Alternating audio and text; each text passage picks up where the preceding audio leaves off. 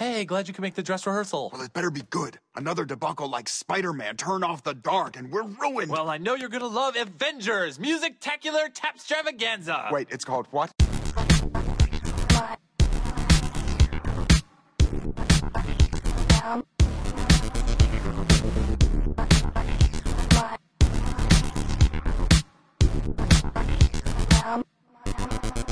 Welcome, everybody, to a brand new episode of the Heck Yeah Comics Podcast.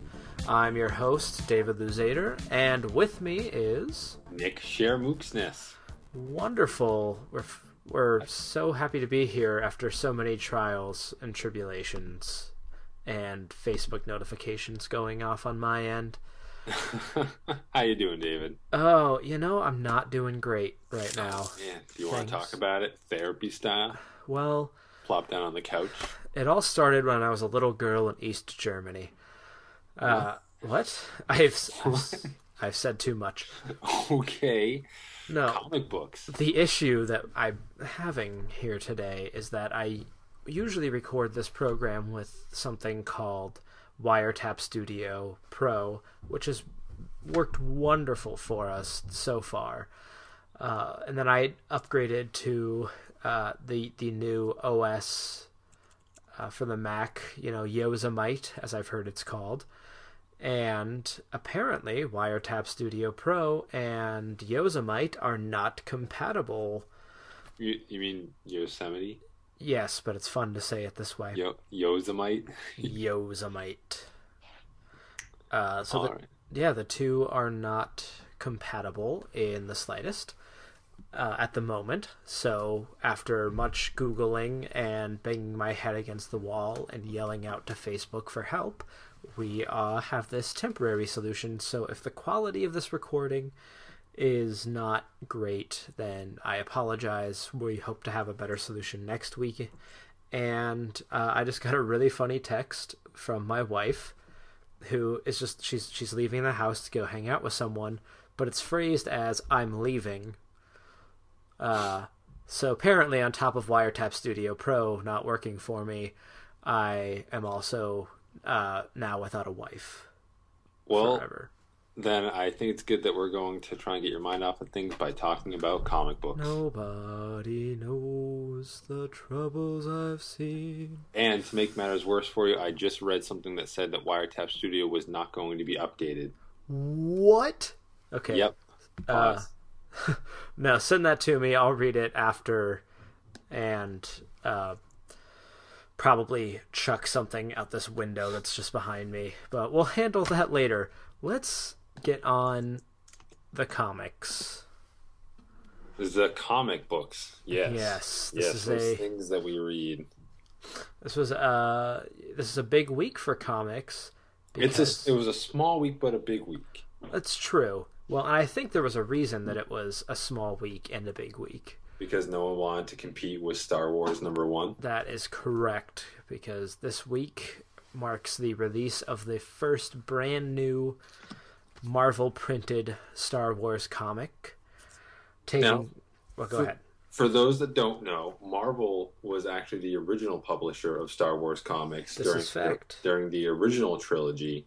Um, so in a lot of ways, it's like it's coming home, and I don't mean any disrespect to the I'm assuming stellar uh, Star Wars comics that Dark Horse put out for like twenty plus years, I think. Yeah. Now we should uh, we should clarify here that though you and I both have a love for Star Wars, we don't really read the comics. Yeah, This- and and I should also mention that I don't necessarily have a huge love for Star Wars. Okay, you know, lie to the people. sorry, sorry, sorry. I have a great affection for Star Wars. There we go. I told them what they wanted to hear. Yes, lie to the masses.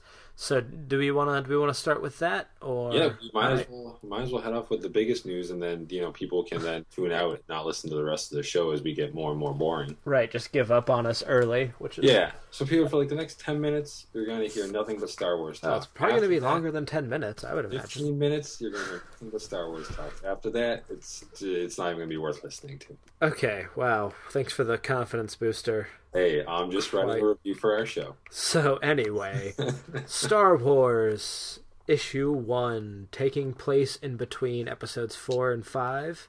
Yep. Uh, we're following Han, Luke, and Leia on their adventures, written by Jason Aaron. Artist is John Cassidy.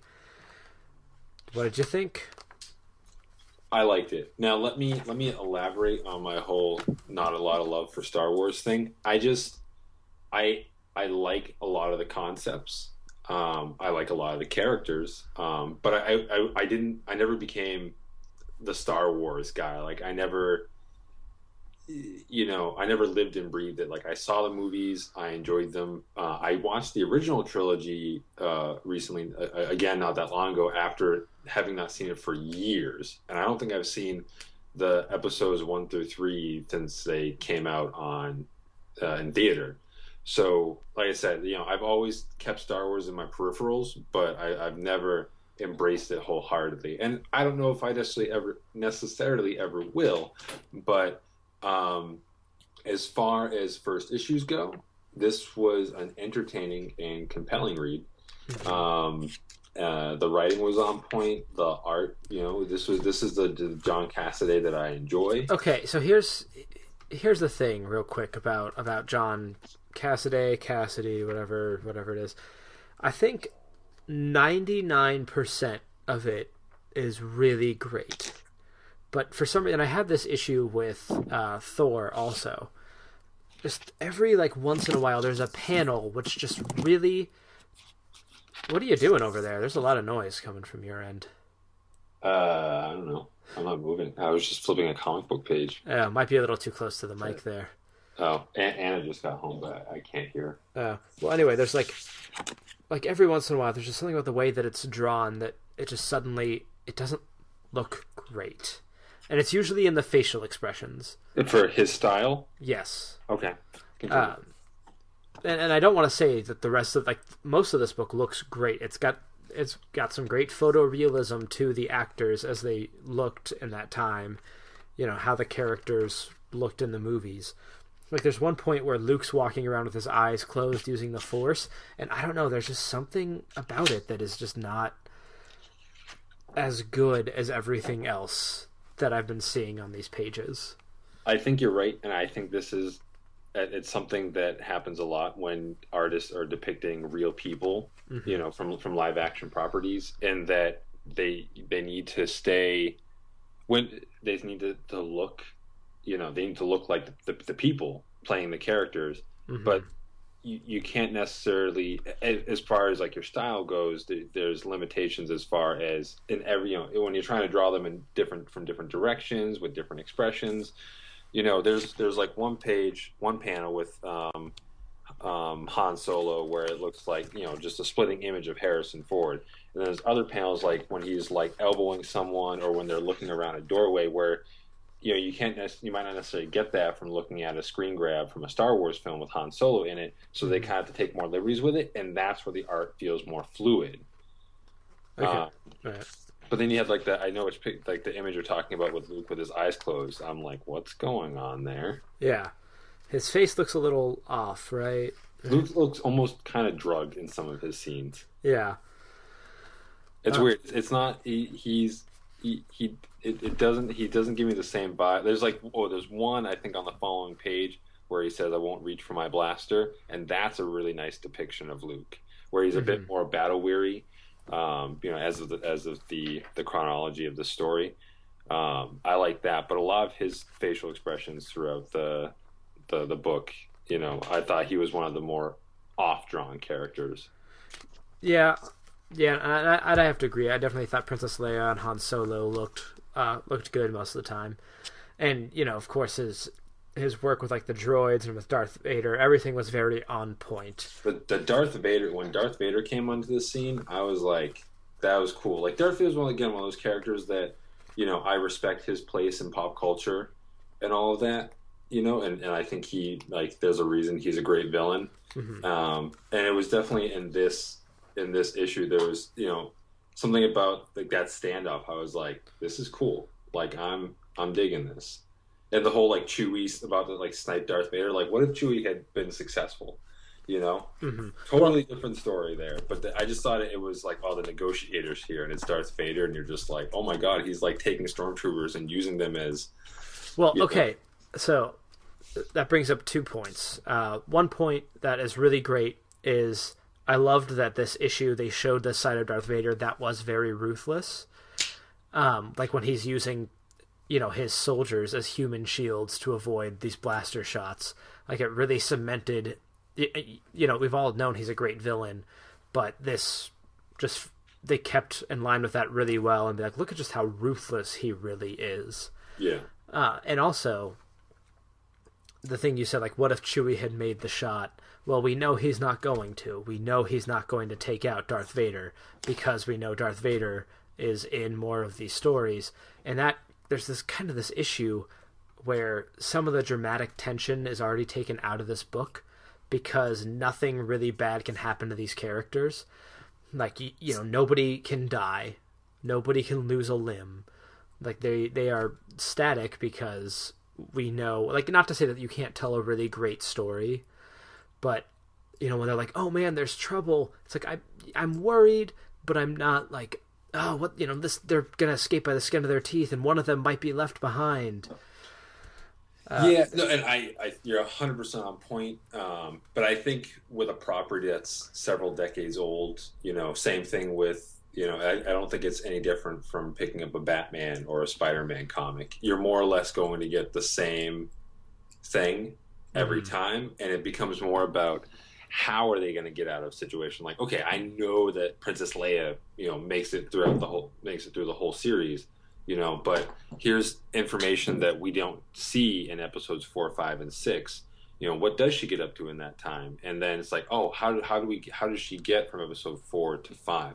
So there's if anything it, and i think what this issue does that, that you get a glimpse of is is it's it's really building on what we saw in episode four. Like you don't have to you can just pretend that episodes five five and six don't exist yet you know? Mm-hmm. And it, and i thought it did a really good job in like man i just watched episode four you know i i'm really excited to see what happens next with these characters. Oh star wars number one a comic that follows up on it. You know oh wow that, like that i didn't you know that's that's really cool about so and so like luke practicing the force in a way that you don't necessarily see in the films. Mhm. or or princess leia taking on a more active you know role you know um, actually being on the front lines and just sort of being a bystander and calling the shots. You know stuff like that is really cool to see. Now, uh, what did you think about? And this is going back to the art briefly. I don't mean to be jumping around, but uh, whenever they showed the um, the lightsaber, it had that. Uh, I don't really know how to word it. That like follow effect, where you know they're swinging it across the panel, but you're not just seeing one. You're seeing like four or five lightsabers, like to depict the the motion, instead of just doing like a blur. um i think you only really see that in the It's every time a lightsaber is used. oh i thought it was just that one panel with darth vader No, it's used when Luke uses it too. Uh, oh, I mean, I'm okay with it. I would say, like, I'm looking at the Darth Vader uh, panel, and it seems too slow. Like, I get what they're trying to do, but if there'd been more of a blur effect with it, Yeah, Like, no, too like, slow. That's blur- a good. That's a good like, way of blur- putting it. blurring, blur- blurring the, the the individual lightsaber beams together would have made it seem like a quicker motion. Mm-hmm. Whereas it's like, I, I, I honestly I didn't even consider that, and I think when I when I raced past that panel the first time, I just thought there was like five different shots going at Darth Vader. No. And now, like now, I'm like, all right, well, that didn't make any sense. Yeah, he's just blocking one. Um, but, but yeah, I mean, it. John Cassaday is one of those artists where uh, I remember, you know, experiencing him for the first time. That came out weird. Um, on When we first met, and we- he was he was you know that summer in the Catskills. he he gave me a rose. Wait, were you just making a? Uh, no, I don't know what you're talking about. wait, Um, what's it called? No, this is important. Dirty- Dirty dancing. You were making a dirty dancing reference. Oh, I was, and you're a- and Anna would beat me up because I've never actually seen the movie. So, I'm gonna text her about that later. uh, anyway, um, it's something where like I remember like when I when uh, when I first saw him on. I mean, I think Astonishing X Men was like the first book. No, no, no. Sorry, it's when he did Captain America, like just after 9-11. Like that book was kind of a big deal for me for whatever reason my adolescent brain design, decided it would be. Okay. Um, and then he did Astonishing X Men, and then uh, sort of in between all of that, he was work he was doing Planetary with Warren Ellis. Mm-hmm. Um, so he was definitely one of my like it artists when I first discovered him. Um, he hasn't done a lot since then. Um, he did the first few issues of Uncanny Avengers, and I'll, I'll admit I don't know if it was just his his collaboration with Rick Remender. It just felt very stilted, forced. Um, this seems a bit more of a return to form, and I really might have to go back and like read those, like the the Planetary and the Astonishing X Men at least to see. I feel like that there's, I still feel like there's something missing about his current output that that was there in his earlier work in the the the, the 2000s. Um, but this is this is getting closer. This is getting closer. Um, I, am talking very subjective here. You know, if you're a fan of the artwork, then you know all the power to you. But I, as far as my my initial love for John Cassaday, I still feel like there's there's something missing from his artwork that I haven't quite found again. Interesting. I just, I just went on a rain, okay. but no, no, no, and, I, and, part of it, and, and, part of it, I think in this book too, is because you're dealing with characters that are based off of real people, like like, real people portrayed the characters. Mm-hmm there is sort of, and I think it's almost been the case in like every book I've I've read that has sort of been based off of a live action property. That because that that that's sort of like you that you have to be faithful to their actual looks, and sometimes you're almost lifting from actual their actual faces. It can seem very static. And comic book is one of those the, that that medium where yes, it's all static imagery, but a powerful comic is one where you almost don't realize that nothing's moving. Yeah, and that yeah. Can, that can be as as simple as the expressions as well. Mm-hmm.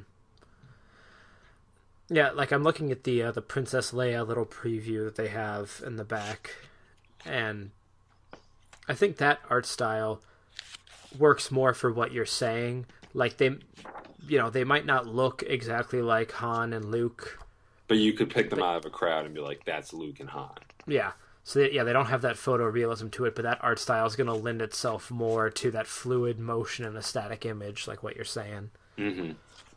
But but you know, I I'm I, I'm not saying like I'm jumping out of my seat like I'm like a, I'm a convert of oh. Star Wars oh, now. Okay. But there but there is something cool about you know being able to come to this and be like I don't need to read the expanded universe stuff. You know, well, this is the expanded universe. This is now. this is the new expanded universe, but yep. this, you know, I mean, literally, as of literally like two months ago, they were they were they like Dark Horse had a series that was taking place in this exact time frame. You know, yeah. So so so, but now you know, with you know Disney owning Star Wars, owning Marvel, and this you know sort of new arrangement, you know, I can I feel as a sort of, you know, I'm going to treat myself as a new reader of Star of greater Star Wars mythology, and that this is very accessible to me. I can be like, oh, I've seen A New Hope, so I get this.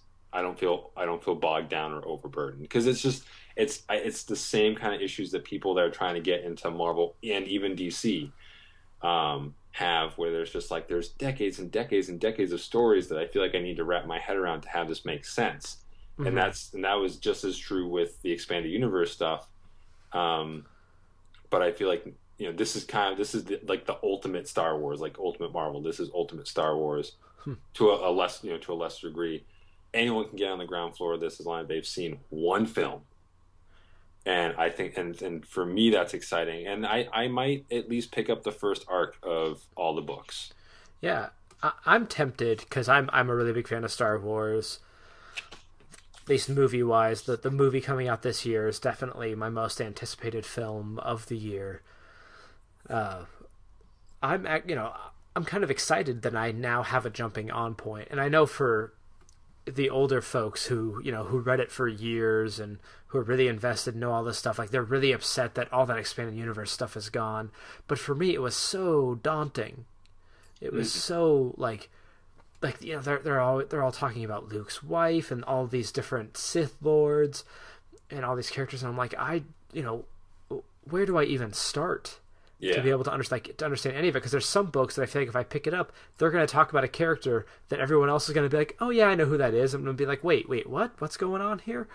So for me now to have a point where I can I can get on with everyone else, and you know if they when they start releasing like actual novels and stuff again, then I'll probably get lost in that. But as They've far already released a couple novels. are the novels like fully within yeah. expanded universe? Okay, I wasn't like sure. there, there's like two out. One that deals with an Imperial uh, commander guy, and then another one that deals with I think one of the new characters from Rebels. Okay, I yeah, think- Rebels is within continuity. Yeah. I don't Yeah. know if the the previous Clone Wars cartoon is still in continuity. That's that's one I've been I am not 100% sure on either. I, I'd be curious to know if any of our listeners out there know the status of the Clone Wars cartoon, uh, what you know, where it stands. Um, please let us know. Yes, we will reward you with um Millennium Falcon shaped muffins. yeah, we'll find a way to do that. Sure. Well, we I mean Nick will find a way to do that. Sure. It was my idea. I take full responsibility. Yeah, you make these promises. It's it's your problem when someone claims it. I get off on promises I can't keep. Oh, Eh, okay. weird. that Okay. things got a little odd. So yeah, anyway, Star Wars one already the probably most purchased comic of 2015. as as that, that re- retailers have purchased. We don't know yet as far as individual consumers. Yes, though I imagine it'll still be up there. It'll still be a hot ticket. It will be a hot ticket. hot ticket. And I think you know it. It's good to see that they are putting love into it. Of course, Disney slapped their name onto it, uh, which I thought was interesting because I don't think they've done that with any other Marvel book, have they? Uh, well, technically, it's a Disney property, not a Marvel property. So if they did, Well- it makes. But but you know what I mean. Where did they stick their name on? At the very end, when they have the little credits page, there is uh, Lucasfilm's Oh, logo see. and Disney logo. Yeah, I mean, it's it's you know, this is even though like these are all owned and operated by Disney, you know, technically Marvel. It's not a Marvel property. It's a, it's a Disney property Yeah. by uh, extension. well, and I guess Avengers was the first movie that Disney has officially slapped the castle onto. Yes, that too. Um, so anyway, what I was what I was saying is it's it's nice that they they put love and care into this, that it's good and it's not. And I think people expected it to be good with, with the creative team that was behind it.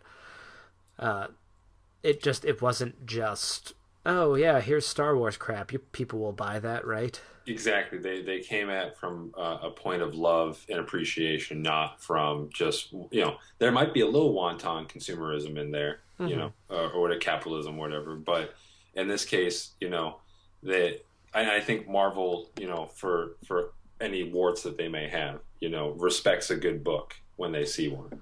That's and true. you know, it's it's interesting because like Jason Aaron, you know, has, has done most of his work for Marvel. John Cassaday has done a lot of a lot of work for Marvel, and, and it's just funny that like even at Dark Horse, like you know Brian Wood, who did the previous series that was set in the exact same time frame as this book, you know, he's done work for Marvel. So it's it's I feel like anyone that did work for Dark Horse, you know, you're not necessarily looking at them and being like, that's a Dark Horse writer, you know Yeah. it's there- there's no reason why like like Dark Horse couldn't have tapped Jason Aaron and John Cassidy to do this book for them and got on the same results. So it's really just that uh, Marvel might you know bill it as like Marvel's top creators doing you know Star Wars. they are I mean- like their hot team right now. Jason Aaron's a hot writer. John Cassidy will probably always be a hot hot art artist. Art, Well, yes, we know- Artist. What's with ours? We know Um, we know how you feel about uh, John Cassaday and the weird uh, feelings he gives you in your shorts, Yeah, but that's not what we're here to talk about. we're not. No. Man, I'm on the wrong podcast. Yeah. But yeah, Heck yeah, John Cassaday podcast. Fantastic podcast. You know, it, this is this is this is get them getting back to Star Wars cinematic roots. It's it's shuffling off all of the excess baggage, good or bad, and it's just saying, "Come on in." You know, here's a simple story of of espionage and subterfuge involved with your favorite characters. Have at it. Star Wars number one. It's on the shelves. I'm sure you can definitely find a copy. Oh no, for sure. And there's so many variants that it's There's absolutely like a hundred, I think. 30 is what I heard. I didn't hear a 100. I think there's a lot. There's I think there's there's more than thirty. Uh, So, anyway, I really there's, liked there's a lot. yeah, I really liked the Alex Ross cover. Uh, and I feel like Skottie Young is just doing just everything. He's got a Spawn variant that he did. I saw that. There are 68 Star Wars variants, so 68. 68. Wow, Hank, you're full of crap. I'm saying that because I know you can hear this. um, anyway, let's move on to another book. A book that actually came out less than Sandman Overture last year. Man, that's true. Yeah, and that is Jupiter's Legacy, which had one issue last year. Uh, we are now bringing our total with this most current issue to number five. Uh, I don't think I don't think we've even talked about it on this show. We may have, in, like, They've come up in passing. like in the first episode or something. Uh, anyway, this was a book that Nick and I both really like. Um, it's it is a Mark Millar joint, so take that for what you will. like, what is he, the new Spike Jones? Kinda. It, And, well, and I'm, I'm gonna have some thoughts to say about Mark Millar as we're digging into this, but let's let's dig you- into this book a bit. You lead off. Okay. Um, yeah, you lead off. So, this was a really solid issue. I do want to say that. I really enjoy Frank Quitely's art. I thought, you know, his his art in this was kind of top of his game, uh, as much as this book has been. Uh, writing, I, I really enjoy. There, there really is some creative stuff in this book that I really like. Um, I do have to, you know, I have to give it to Millar for any of his other crap. Some of his concepts are really, really good, and he does a good job with with a lot of them. Uh, you know, in this issue, you have the little family team decide they're going to come out of hiding, and now they need to be you know save the world from the superheroes and that's such a cool idea i really like that it sucks it took us like two three years to get here but i really liked how we got to that conclusion. And uh one thing is at the end you know the, the mom i forget the mom's name chloe i think is her name. Yeah because seriously it's been forever. Uh where chloe's talking and she's like you know secretly i've been wanting to do this forever you know come out of hiding and become a superhero again. But i didn't get that. And i think we only had really one issue where they were in hiding and then we have this issue where they're out of it. But nowhere in that previous issue did i get the feeling that chloe was like looking to do anything. Like it was all about how they're trying to protect their kid and how their kid is out there like trying to save the world which is totally cool. I really actually like the character of their son. Um I, I, you know it's such a little kid thing hearing these stories about superheroes and idolizing them and then wanting to step up and and you know because he can be a hero he has those powers he can do those things and but but he doesn't really consider the risks and and the worries and that all comes comes eventually crashing down on him in a very real way Yeah.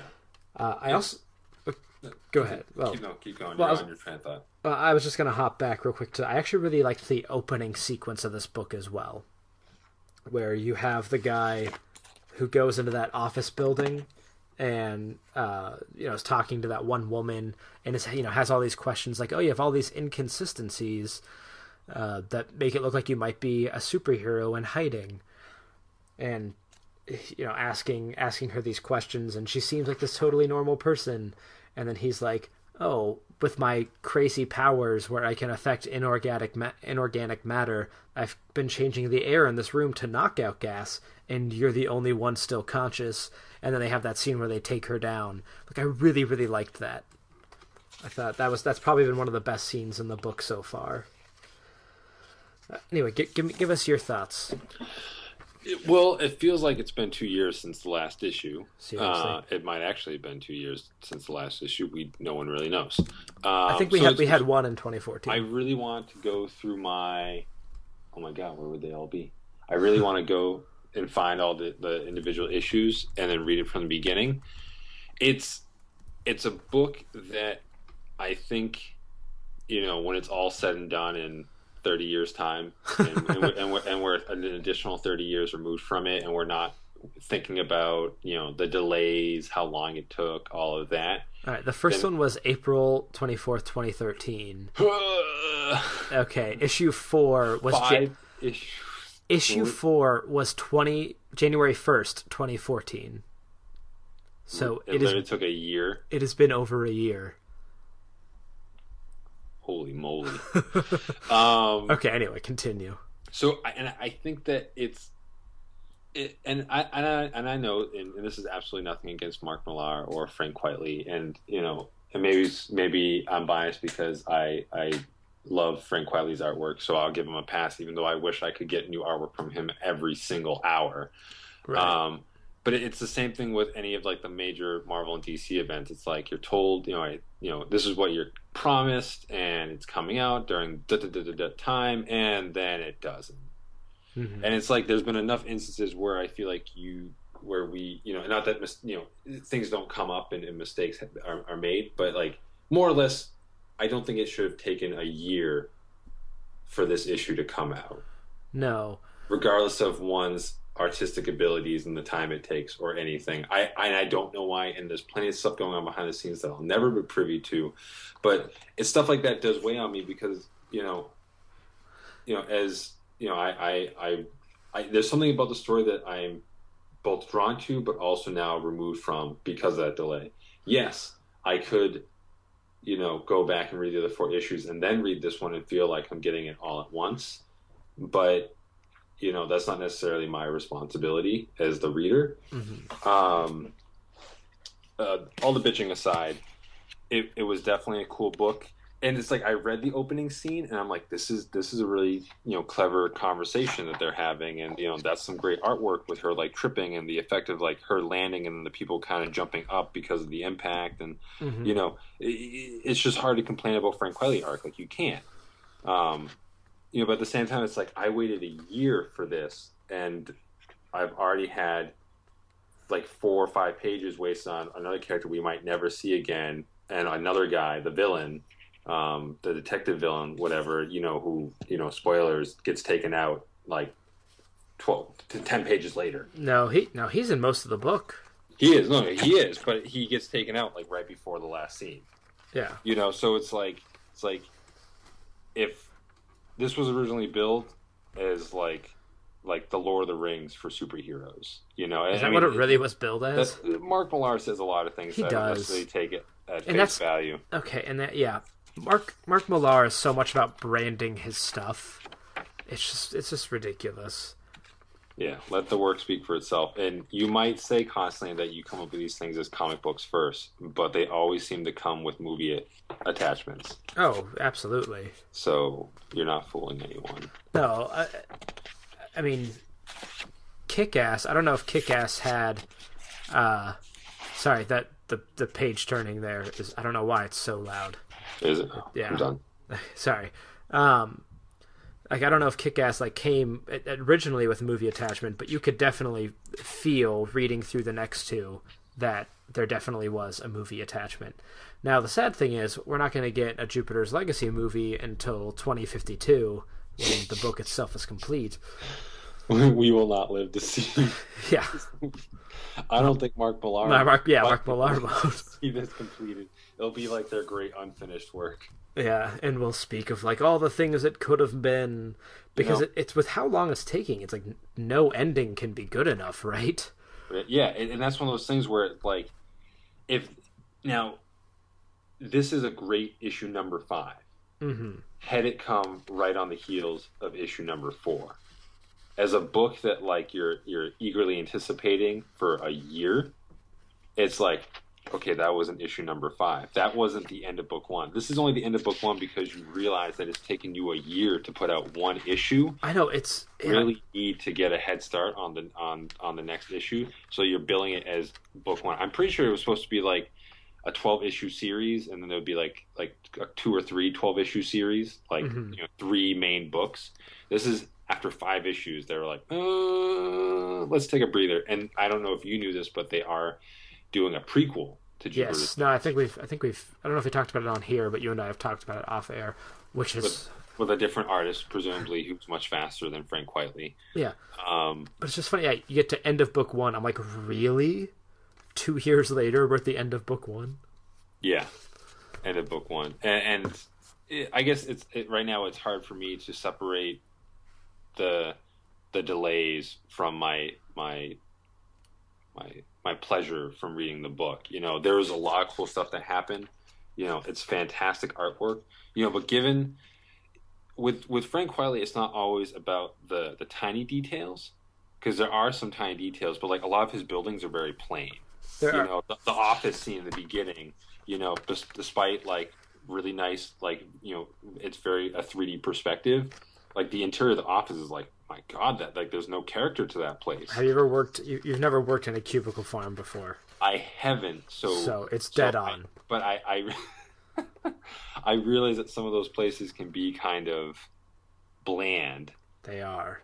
but I mean, there wasn't a whole lot of context. Like he just walks in, and I mean, I don't like what's the context of like why that desk is there, and like she's conveniently like right It's there. a little meeting Uh, desk.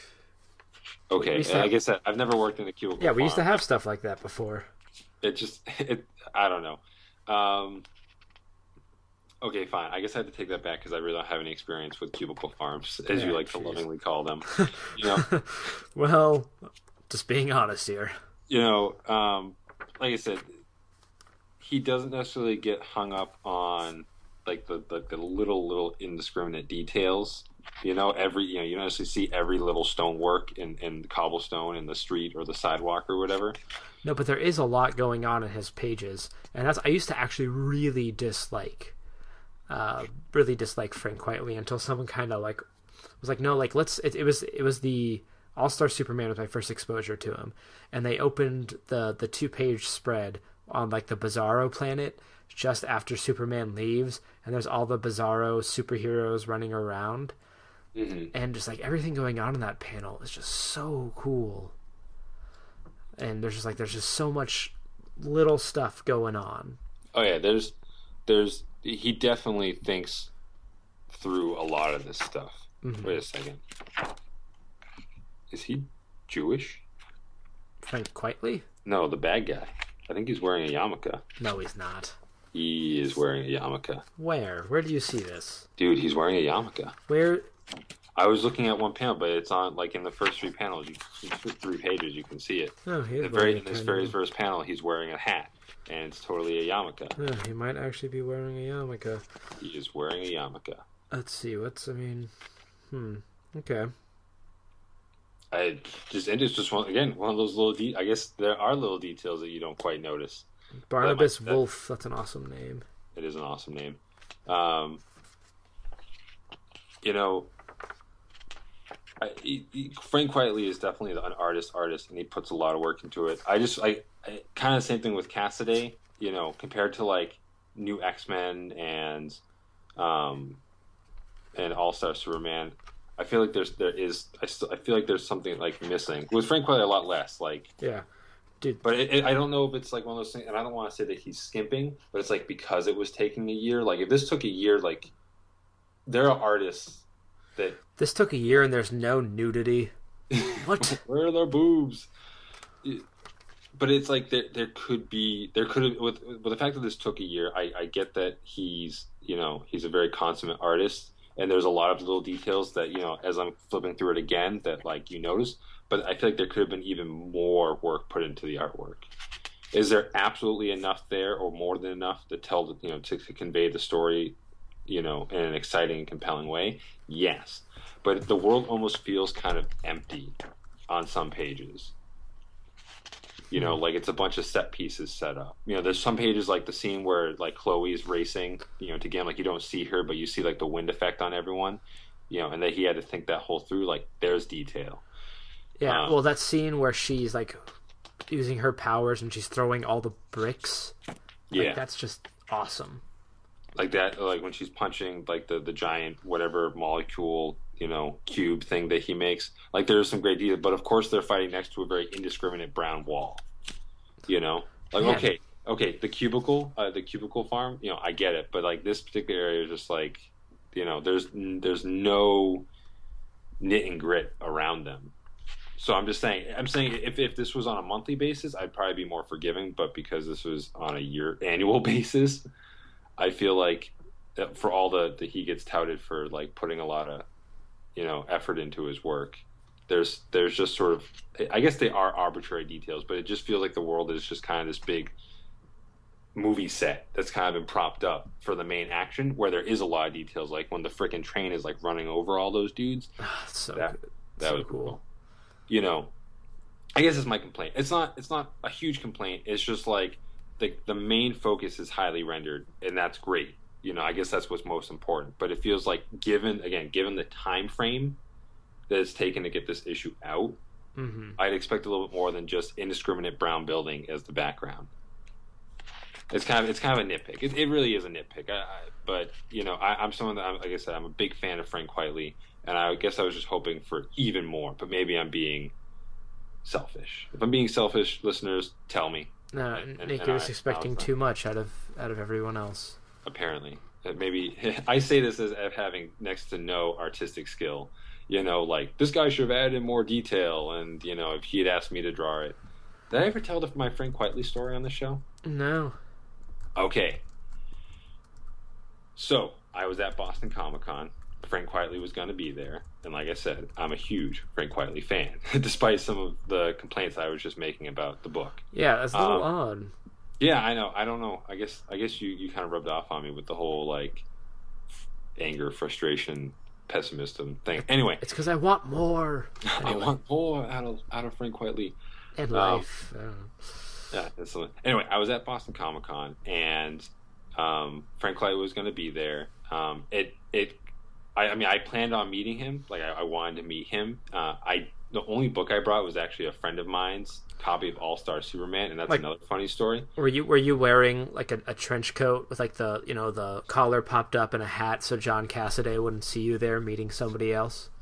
yes, it's exactly like that.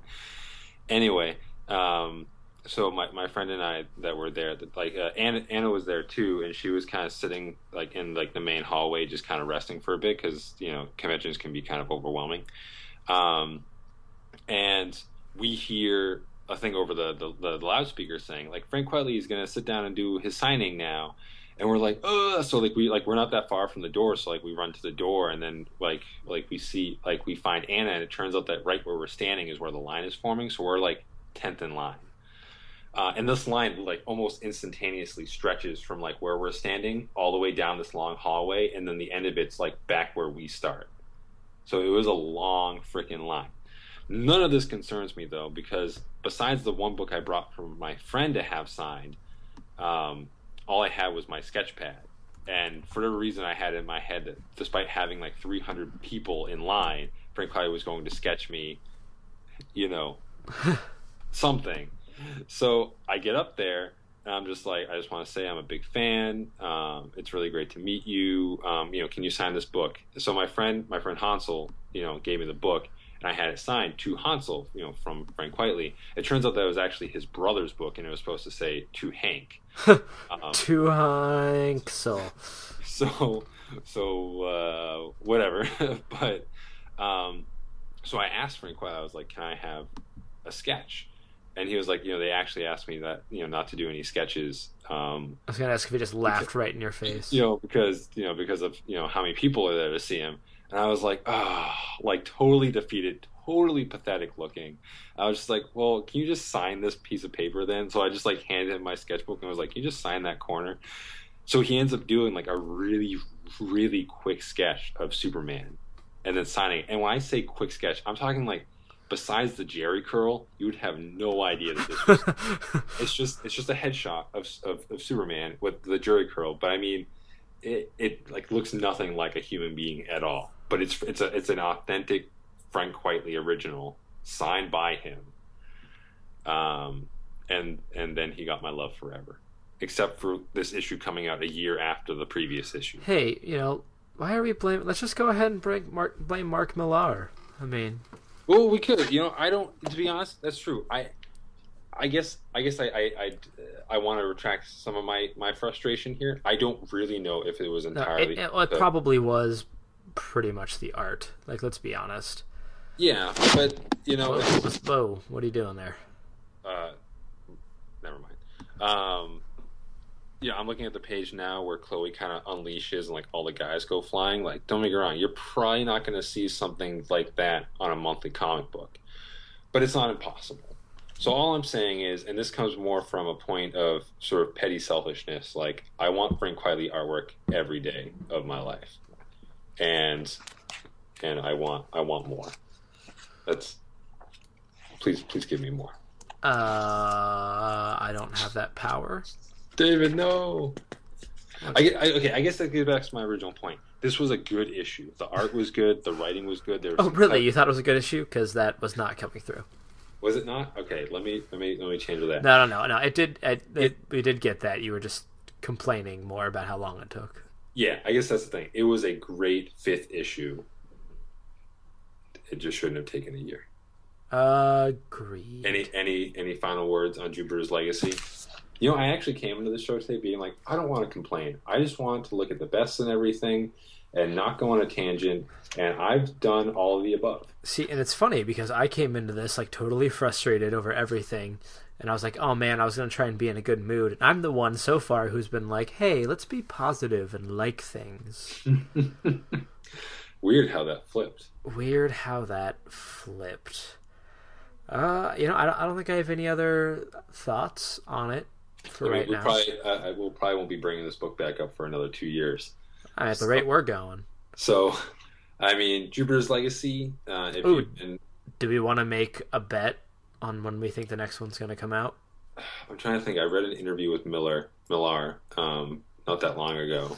Yeah, like And I that counts hope- for Jack. I know that the prequel comes out sometime. I think by April. The prequel's supposed to be out, and I think he said that the next issue of book two will come out in the fall slash winter, like by by December at the latest. By December at the latest. By. December at the latest, another twelve whole months. latest. Oh, Just, just think of how much like how many life changes we've gone through in the last year. Wikipedia still has it listed as a bi-monthly superhero comic. That's so cute.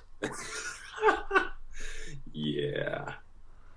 Uh, Jupiter's Legacy, folks. Um, check it out.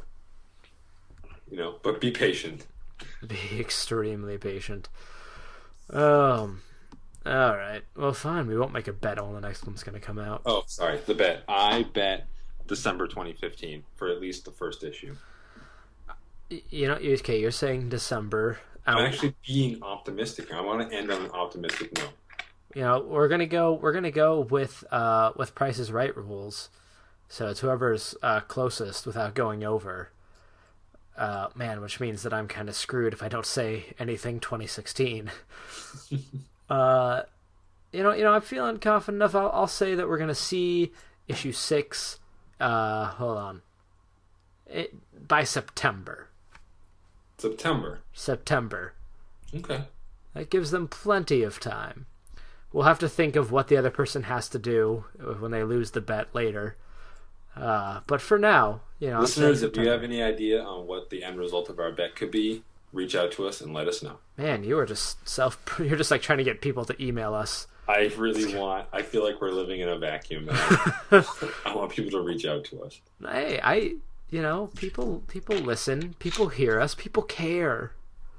Besides uh, your wife and my girlfriend. Oh, what? Neither of them listen to this show. Are you Oh, kidding it's me? so true. It's so true. Yeah, I was like, I was going on a comic book tangent the other day, and I was like, oh, like I, I, I really like, you know, um, you know, you know, I, I like, like she likes listening to me when I go on my tangents about, you know, com- some comic book character or some storyline. And I'm Uh-huh. just like, oh, like you know, like, you know, we it was when we we hadn't done the podcast in a couple of weeks, and and I was like, oh, well, like you should listen to my show. And she's like, well, it's when you do the podcast, you never rant to me about it anymore. And I was like, I was like, you could listen to my show. You'll hear it all the time, and she'll hear David. She loves David. Yeah, yeah, Yeah. she she likes you, David. Oh, You're a pal. You're a, you're a good guy. all right. Before So, uh, do we want to talk about Copperhead? Do we feel like there's enough meat there to discuss? I don't feel like I'm I'm not frustrated with Copperhead like I am with everything else. no, no. Um, I mean, I feel like we have a lot of lot of news, but we could take a minute. So, well, well mostly what I want to say, it's the end. It you know, it kind of feels like the end of the first arc Yep. of Copperhead, and I thought they did a really good job wrapping it up. Uh, it had some nice little emotional moments. I thought it was a very solid issue. Really enjoying the art. Uh, The art is so good. and you know it, it, it did it did something that's a little typical of of other you know other stories it's it's, it's so i'm gonna flack on it for not being wholly original in this day and age um, but kind of doing that thing where we have the first arc where we introduce the characters and next we're going to move into the really personal arc or like eventually we are because that last shot was some guy looking at a picture of her you know Of Sheriff Bronson, yeah. yeah, the main character, and that's just something we've seen in in a lot of stories. I feel like where oh here we are the end of the episode, the end of the story, and we're gonna cut to this place that's not there. And hey, who's that guy? We haven't seen him before. Oh, he knows the characters, and he's gonna come after them. Yeah, it's the first five issues was Sheriff Bronson getting her foot in the door on this new kind of backwoods planet, Making Um, some allies. gaining the respect of her of her of her fellow officer. And Well, I don't know if she has the respect of the deputy yet. I don't Well, know. no, but you know, I mean, they, they've they've the, a relationship has been built there that you know can either continue to grow, grow, or be tested. It's kind of at that point now where it's like, yes, he's still kind of you know it's clear he's still kind of miffed about being passed up for the position, Mhm. but you know it could be either that like you know it could continue to, it could become a strong bond between them and you know it's just going to be he's just going to always going to have that kind of chip on his shoulder no matter what or it could literally just kind of devolve into you know an eventual rival you know a straight up rivalry or actual conflict between the two yeah, I, uh, but there, there was a real sense in the issue that that like the main characters are now all on the board. Like I don't think we've seen the last of Ishmael. You know, we obviously haven't seen the last of that green alien woman whose name's escaping me that she's now the babysitter of. Like yeah. it kind of felt like like a lot of ducks more or less got put in a row, and then that sort of ending with this mystery guy in prison, you know, holding a picture of Sheriff Bronson, is kind of just being like, uh oh, like here's you know here's you know so and so coming to wreck paradise. Yeah, it's yeah. You know what? Uh, still a better ending than randomly cutting to Galactus. So, I don't think you can compare Copperhead to Squirrel Girl. though, if if Copperhead just suddenly cut to an image of Galactus eating a planet, like I would be a lot more intrigued. let's, let's be honest. Uh, Uh. yeah. Oh, you know what? I want to do something different from uh, event updates because there really isn't an event to Uh, and be we're- updated on. And we're kind of we're kind of thrown off our schedule, and we're we're not really into any event right now. Yeah, I'm- I'm behind. Having a bit of a breather. I'm behinding on Batman. I'm behinding. I'm behind on Batman Behind? Eternal right now. You're, you're doing what to it, David? Uh, I don't know. Continue. Um, yeah, I mean, I've I've more or less given up on new on Future's End and Batman Yeah. Eternal. I haven't given up on Eternal yet. I just I'm still trying to catch up on my purchases from the two or three weeks I was gone. So I can't buy everything at once. I have to buy them in increments. I'll uh, allow you to be the voice for Batman Eternal because I don't think I can be one any longer. All right, when the day Um, comes. But uh, what I'd like to do instead of event update is uh, I, I posed this question to you earlier today, and I want to have uh, at least you know a you know few minutes, you know, kind of discuss our point of views on how we would go about do this. Anyway, it's and I haven't thought of a name for this section. So listeners, again, if you have an idea for a name for this section, please voice your opinion. Basically, um, what the question I posited to David was if Disney came to him and said, make us a Star Wars Marvel crossover, you know, would you choose either the Avengers or the Guardians of the Galaxy? Um, and David, you said, I said Guardians of the Galaxy. and why? Part of the reason is because I feel like the characters within Guardians of the Galaxy would fit or would would coincide a lot more with the characters of Star Wars. Um, I also don't really know what story I could craft that would have Avengers meeting up with if we're if we're using the main cast with Han, Luke, and Leia, and I would be hesitant to have Han, Luke, and Leia come to Earth. I would actually, I'm hesitant. I would never want to do that. I would never want to have a situation where they are on Earth, and that's you know. But but then why would the Avengers be off in space that day? Like why is Captain America out there? So you well, have the Avengers have plenty of his, his historical significance um, being out in space. But so. this this would be like really deep space. this, this I they've gone deeper than Star Wars. Um, even as re- more recently as like the Infinity storyline. Um, but you know, keep, keep, keep giving keep giving me your thoughts. Like I, so I feel like the, a character who would really fit really well into it would be Gamora, Um because um, you know she's a green alien who's been cybernetically enhanced like that is something that's very much in line with stuff that happens all the time in in Star Wars. Mm-hmm. Uh, I, I do have the concern that because of the movie, people would be expecting too much comedy out of the situation. Mm-hmm. And Star Wars does have some good comedy in it, but it is not explicitly a comedy story. It is yeah. a space opera. But I feel like you could have the Guardians of the Galaxy be in there and you kind of push some of the ones that are a little more comical into the background maybe yeah you know uh, it's also uh, you know i don't know because this is a difficult storyline like I, for me i feel like it would have to be uh guardians of the galaxy gets you know pulled inside of a wormhole and end up in a galaxy far far away a, a long, long, time, ago, ago. yeah, yeah. um and you know they're they're trying to get back, but while they're there, they encounter a Sith Lord or something, and that's how everyone else gets gets mixed up into it. Or a Sith Lord has the key to them getting back. Oh man, Marvel, contact me. We're brewing. we got something going here. We got something going. Anyways, cool. those Very are kind cool. of my preliminary reasons. You said. So I actually went with the Avengers. Not that I wouldn't enjoy seeing Guardians of the Galaxy as well. I think with what you're going with is something that could work more seamlessly with the universe, with between the two universes. I want to see the contrast, and I and I, and with the Avengers, I mean, seeing Captain America running an op with like Han Solo, you know, as a wingman or something, or or a conversation between Han Solo and Tony Stark, is is kind of priceless. Um, as far as getting them involved in the story, like I said, the Avengers have plenty of precedent for for taking on galactic concerns.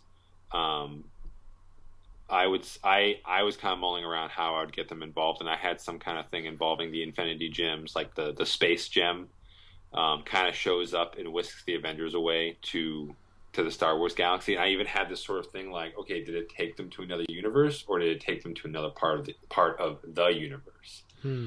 Um, which you know obviously never has to be officially confirmed, you know, because mm-hmm. in theory they do take place in separate universes. But I like that little you know kind of wink wink um, as far as which Avengers would go, I mean, I realized like the knee jerk reaction would be to put the movie Avengers in, but I'd be okay just putting in, you know, any Avenger. No, uh, this, definitely... is, this is current day Marvel. It's got to be Black Widow and Thor for some reason. They're getting called to the same mission. Okay, fair enough. Well, if even if I was, you know, I'd still be okay with the movie cast. Um, uh, I don't really know what the greater conflict is that they would be. There'd definitely be some like lightsaber on. Actually, I don't know what's comparable in the Marvel universe. Um. Well, yeah, Mjolnir versus lightsaber fight. That's the only thing I could think of. That actually is. I'm now envisioning a um, Thor versus Darth Vader fight in my head, and it's actually kind of cool. Um, and I think I sent you this image a while back. There was like a picture of like Doctor Doom versus Darth Vader, and like I, I, totally said that Doctor Doom would kick Darth Vader's butt. And no you way. You said Darth Vader would, and I'm still not buying it. But still, not that's that can be next week's conversation. Uh, ooh, crossover conversations.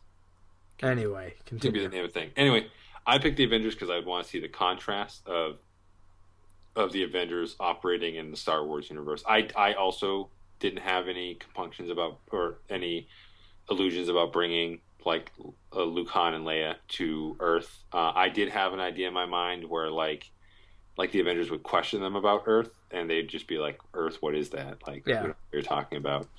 Um, but yeah, so I, I'd go with Avengers. So listeners, who would you pick, Avengers or Guardians of the Galaxy? Who won today's debate, and why was it David? And why was it? Why was it David? Anyway, so yeah, no, it's it's food for thought for sure. Uh, who knows? It'll probably never happen, except for when it does. Except for when it does. Never say never in the comic book industry. It's totally true. Now, we do have a ton of news, and we're you know we kind of been going on stuff for a bit here, but I still want to do a very very quick quiz. now, this one this one's going to be quick because I know this is something you're not going to know a ton about. So I'm it trying to. Star Wars. It is Star Wars comics. Uh, it's Star Wars comics, though. Don't worry. That's even worse. Okay, look what what try, just try. year what year was the first Star Wars comic published? 1988, What? When do you think the first movie came out? 1978. Uh, no, it's Wait, what was it? 1977. The first comic book came out in 1977. 1977, yes. Damn, why did I think 1988? I Something came out. in no 1988, idea. Besides my birth. My birth as well. Oh, yeah. Uh, how many issues did the original run last for? This is the Marvel Marvel Star Wars comics. How many? Wait a second. Didn't you turn 25 this past year? I turned 26. You're 26 too? That's kind of how time works. I thought you were like a year younger than me for some reason. no, Why did I think that? I don't know. Time is How many- so strange. How many issues? How many? How many issues of Jupiter's Legacy have come out since my birth? uh, one. How many In issues? 26 years, it's been five issues. It's been five issues. if you put it like that. Come on, Frank Quitely. Keep it going. Uh, okay, how many question. issues in the original run of Marvel Star Wars? Um, 12. A lot more than that. I'll give you one more guess. Uh,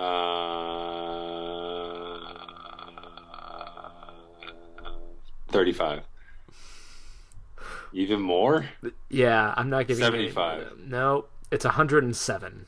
There was 107 original issues. Yeah, when they were at Marvel. Oh, and that Holy final moly. that final cover is horrendous. I'm gonna send that to you later. All right. Uh, Oh, I can't. I can't, I can't do any investigating yet. Yeah. Next question. in what year did Dark Horse conclude publishing Star Wars comics? Really? Not in what year? What month? Sorry, in what month last year? December? No, Really? August. They, there weren't any more Star Wars comics after August. I'm pretty sure there weren't. Everything I've seen. Maybe it was just Star Wars proper. Maybe I was a little wrong on that. But I don't know. Um, We'll uh, check- did you did you have did you uh, happen to take advantage of that humble bundle they did right before the end? I didn't know. I did. Uh, okay. Anyway, what was the? So there were obviously multiple Star Wars comics, Yeah. uh, but there was only one series that was called Star Wars. What was the last issue number published by? 18. No, it was twenty. Damn it. Oh, I didn't say what terrible things are going to happen to your family now, as it's inevitable. Uh, they're going to uh, be taken to a galaxy far, far away, and you're going to be turned into a Sith Lord and uh, sicked upon them, and they won't know it's you uh, until you are mangled and horrible, and they take off your mask to reveal your horrifying face, and then let you die. So I'm I'm Darth Doom. No. Anyway, your last question, because you know, no, I'm not even gonna like try to give you one that you're gonna get. I'm just I'm over that now. What? Uh, uh, how many issues of Ewoks comics were there at Marvel? Six. Fourteen. What? yeah. you, you know uh, what I was doing before the show started? What? I watched the the Darth Maul fight from Phantom Menace, and Oh, I watched so the, the the Anakin Obi Wan fight from uh, Revenge of the Sith. The two best fights of the prequels. Yeah, They're so basically- good. Basically, So good. and it, it, and it's funny because you know I I remember how everyone was kind of you know being like, oh, the prequels suck, and like you know they have nothing on the originals. And then when I went back and watched the originals recently, I was like, this stuff is hokey as hell. Now, granted, it, yes, you can you can blame it on you know the time it came out on, and I mean it no disrespect, you know. But I I feel if I went back and watched the the episodes one through three, I would say okay, maybe they upped the cheese factor a little bit, you know, more. Like maybe they could have learned from four, five, and six, you know, and and clearly they didn't. But I mean, I would say that if anything, it's just keeping in line with what the original set out. Mm-hmm. You know. Yeah, it's You know, you know Phantom Menace hardly set precedents for annoying side characters, aka Jar Jar Binks and the Ewoks, yeah or or even C three PO, who actually I felt was a little too earnest in Star Wars number one. all right hey hey hey we're Like he just like I get that he's earnest and he kind of like he's the kind of nervous chatterer, but like at least you know I guess it's different when it comes it's in film than how it comes across in the comics. So I'm just like see he became like the person kind of like explaining to the reader mhm. what was going on, and I was like, you're already annoying. Don't be an info dump.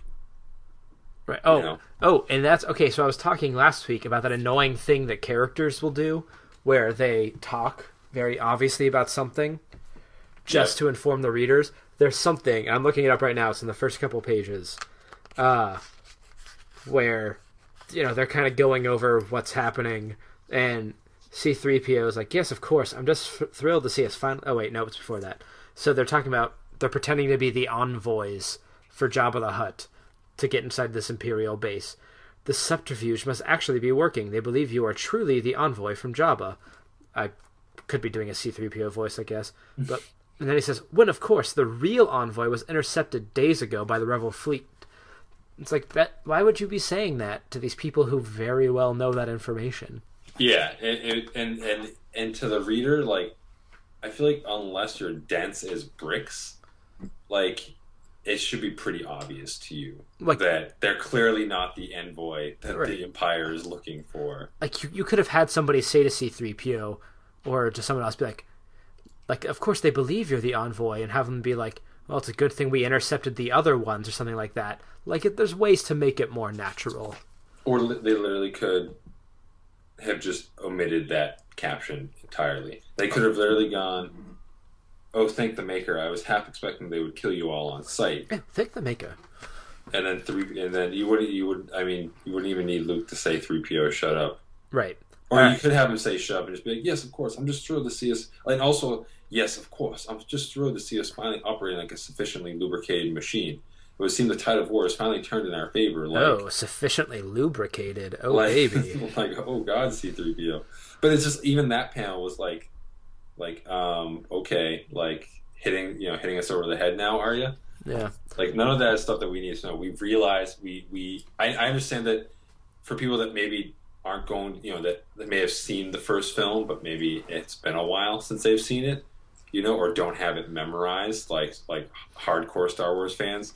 Okay, I understand the need for a little refreshing, but it doesn't have to be that like clubbing on the head obvious. yeah I'm glad we're acting like a team. Like, no, see, don't be that guy.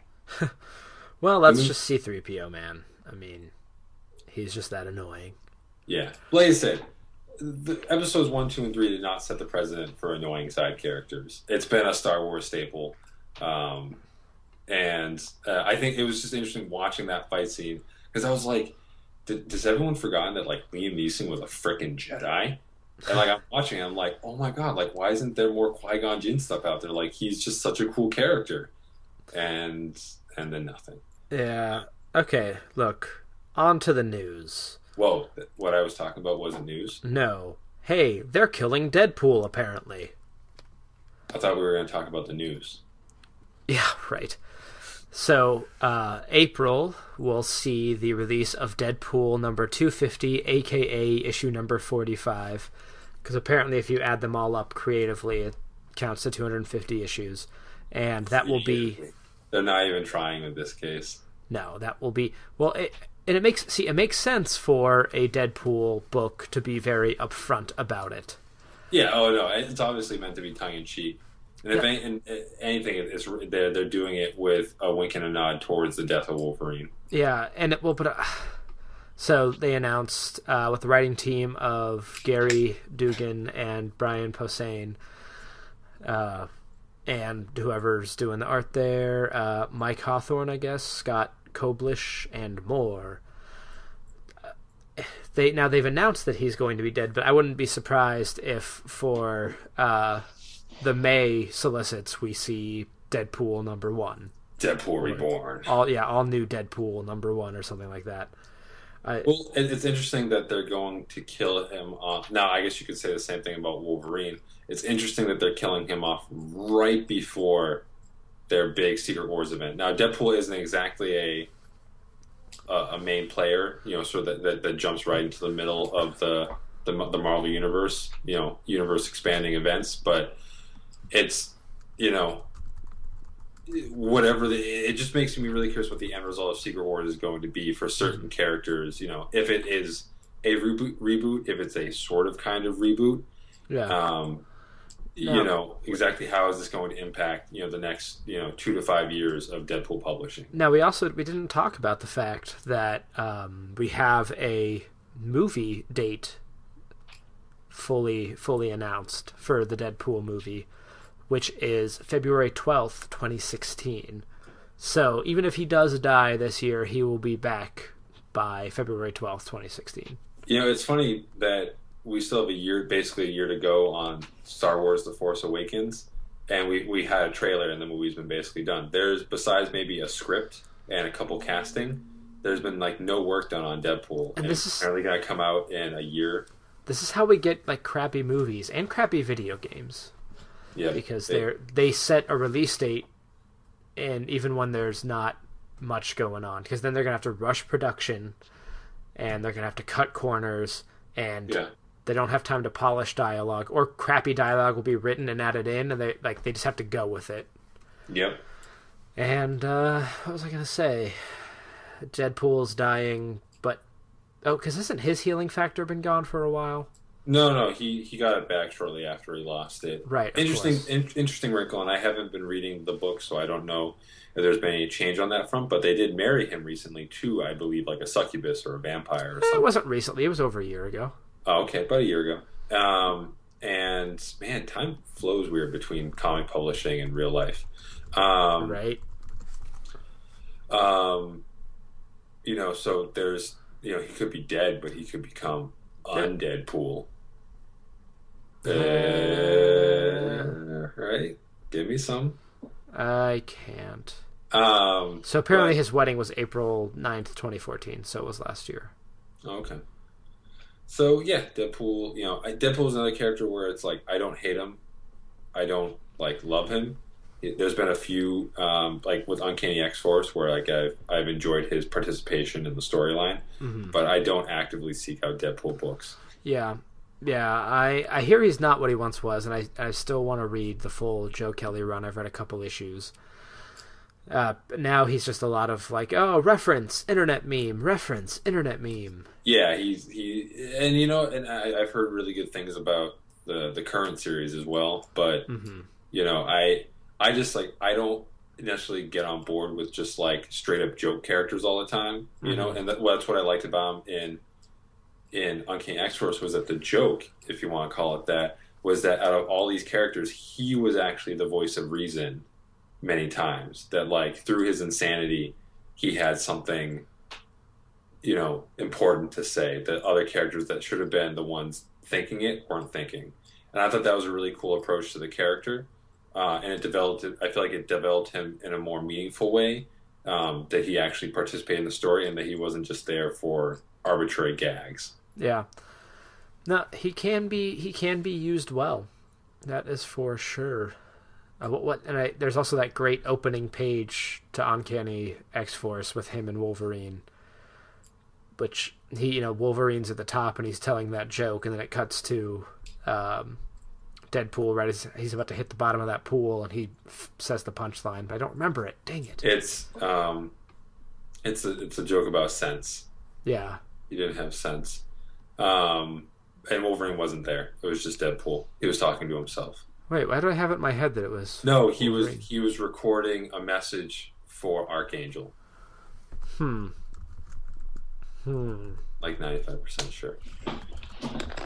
But but yeah, that that was just a book where I felt um you know that I I just I like I, I love humor. I like how humor can break up an otherwise dramatic story.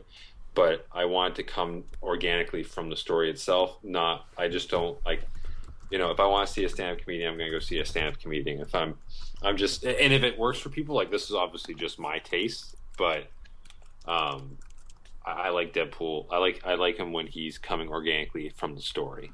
Yeah. And everyone who hasn't read Uncanny X Force should read Uncanny X Force because they must. Yeah. Oh, what's the uh man? There's lots of there's some some really good stuff with with uh, Deadpool. All right, moving on. Next news story. Let's go ahead and talk about how Marvel and Image apparently dominated the direct market for 2014 Why did the nickel jump off the building but the dime didn't? because Uh, it had more sense. Dime had more The sense. dime had more sense. Yep. So anyway, Wall Street Journal released Diamond's top 10 best-selling individual issues for 2014. They are number one, Amazing Spider-Man, number one. Uh, second was Walking Dead, number 132. Number three was Rocket Raccoon. Number four, uh, Rocket Raccoon number one. I should be saying the numbers, I guess. Number four was Death of Wolverine number one. Number five was Death of Wolverine number four. Number six was Thor number one. Number seven was Original Sin number one. Number eight was Death of Wolverine number two. Number nine was Death of Wolverine number three. And number ten was Superior Spider-Man number thirty-one. So that's uh, that's nine Marvel books up there. Four of them are, are well, not four. Five of them were event books. One was stuffed inside of a loot crate. Uh, and one was the return of Peter Parker. So I can't say I'm surprised by any of this. There's no surprise issues. Well, let's just say that And the books that I think are most impressive, and this is, I mean, these out of ten comic books, out of all the comic books that came out, you know, it's still very impressive to have The Walking Dead up there. it's yeah, it's also important to note that these are issues sold to the publishers, not themselves sold to the retailers. so yeah, not, yeah. not publishers. Uh, so yeah, sold to the retailers. So sold to like the comic shops, not sold, not not the amounts actually sold within the stores themselves. Anyway, so Walking Dead. you know so that that's great i don't and i know and i don't know the, the, the exact specifics i know that a lot of these books including amazing spider-man um, they're they're the the ordering incentives for there's ordering incentives for them so it's like if you order x number of copies for this you'll get like this variant or a discount on this other upcoming book or something. Like there's reasons that retailers will go out of their way to order a billion amazing spider-man number one copies. Um, and that's still just like the fruitiest Spider-Man cover ever. If you're looking at the same page I am, I Like, am, I- I- hey, I'm back. Yeah, that really wasn't a great cover. Um, And I like how they have him without the mask, as if like, oh, it's Peter Parker back in there. But I mean, it was still Peter Parker's body. yeah, like it's he's happy, he's smiling. Yeah, Um, what I like is that Superior Spider-Man, the last issue, was in the top ten. Yeah, because broke in I am an unabashed Superior Spider-Man fan. Uh, it's funny that all four issues of Death of Wolverine are in there. All at Um, four ninety nine a pop. You suckers. And, and as far as best selling, it's based off of individual units sold, not dollar. Or is it based on dollar? Well, it's not based on dollar, but I'm still saying like the fact that it got up there. That's still ugh. wait, wait, which one? Death of Wolverine. All of them Oh, were yeah, yeah. five bucks a pop. Yeah, well, that's one of the things. I mean, I think Amazing Spider-Man number one was five bucks a pop. Um, you know, Rocket Raccoon get, got up there because of Loot Crate. Like Yes. that. You know, I don't know what the subsequent issues have been as far on Not the, as on high. It took a, it took a big dive after. yeah, Not because of like I- not because of the quality of the book. Well, but just because people didn't get it for free and something else they paid for. Yeah. Um, I think that the what what so again, Walking Dead looks great. It's up there. Uh, the fact that Thor, the, the the the new female Thor book, is like smack dab in the middle there. That's pretty imp- impressive. You know, simply it's controversial for being you know female Thor, but otherwise there really wasn't any other hook or as far as i could tell driving incentives. Like i think marvel like there was a lot of behind the scenes stuff in pumping up amazing spider-man. We already know about rocky raccoon and loot crate death of wolverine is you know death of wolverine. Uh, the fact that like thor number one is like right there smack in the middle i think is is kind of impressive. It is it is very cool, but again, that's that's a book that they. I I mean they they played it very smart. They hyped it up, which it's well they, they went through the view so apparently if you want a book to succeed put it on the view yeah apparently. But still, like having read that issue, it's kind of sad there wasn't something else. Like not to say that it was a bad issue, but it's like we got so worked up that there's a female Thor, and female Thor was in one page. i have i have read the subsequent Do we know who it is? we don't know who it is yet Okay. Uh, I think you'll find out after issue six, Gotcha. after like the first, um, like first arc. Um, but it's it is good. Um, it's fun watching uh, female Thor kind of like get her bearing straight because there's there's this weird thing going on where like like when she's talking out loud, she's talking in that sort of Shakespearean Asgardian speak. yeah, Um, but her internal thoughts are all like, "Man, this is cool!" Like, "Oh, I've seen Thor do this." Like that that, that, that there's. There's like a, there's there's something really like that, that there's some matter of control that the hammer is exerting over huh? That's her cool. personality. I like that. Um, and of course, you know, Thor gets his arm chopped off, and and uh, And then has it for all of Axis. well, Axis took place prior to Thor number one. That's why. No, it takes place after. Nope. He doesn't have the hammer. Yeah, he didn't. have It takes place literally between Original Sin and Thor number one. Wait, but I thought he was moping on the moon the whole time. He can go back and mope. I think they even mentioned in Thor number one that like he'll leave, but he'll come back and just sits by the hammer.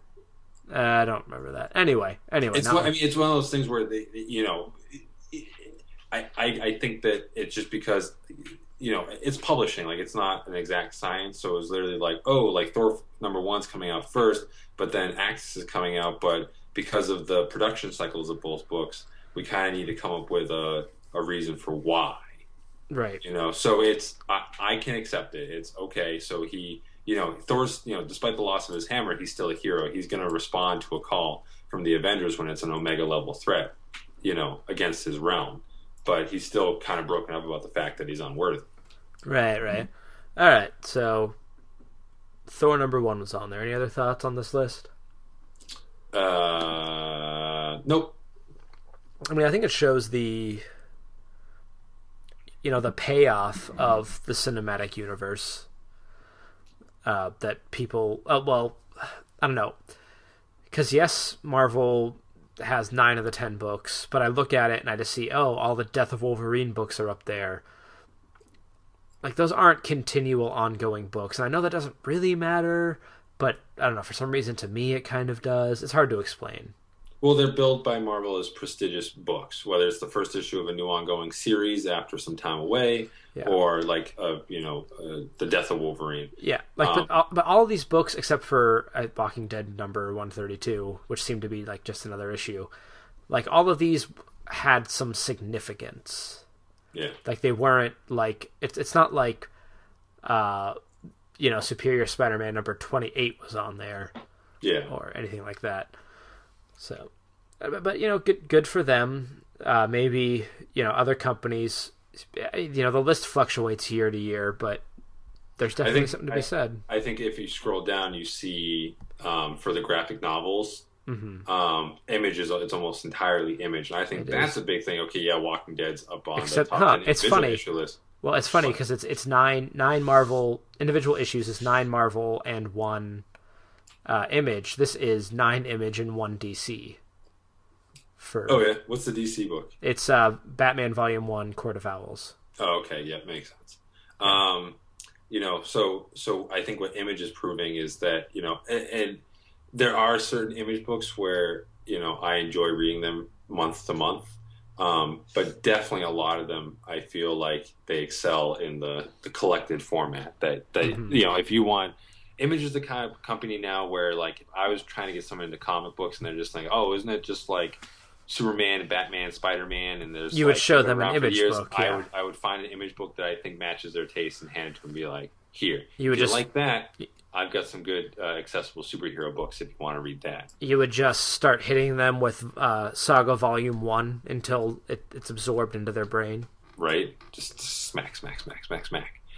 Um, but yeah, so you know, I, I just want to applaud Image um, for for really you know continuing to claw at that market share. I, I mean, I don't know, you know, good for Image, bad for maybe Marvel, and it certainly feels like DC is kind of being like, oh shit, people are forgetting about me. Oh no. Um, no, not that they're forgetting about him, but you know, I, I know that from the business end, uh, I say I know, I really don't know Right. crap, people, you know, but I, I know that um, that there's a lot of concern uh, behind the scenes at DC on the business end, where it's just like, like they don't, you know, they're not, especially the higher, like the corporate higher ups, are not satisfied with DC being seemingly like the number two, if, and especially they don't want DC to be the number three.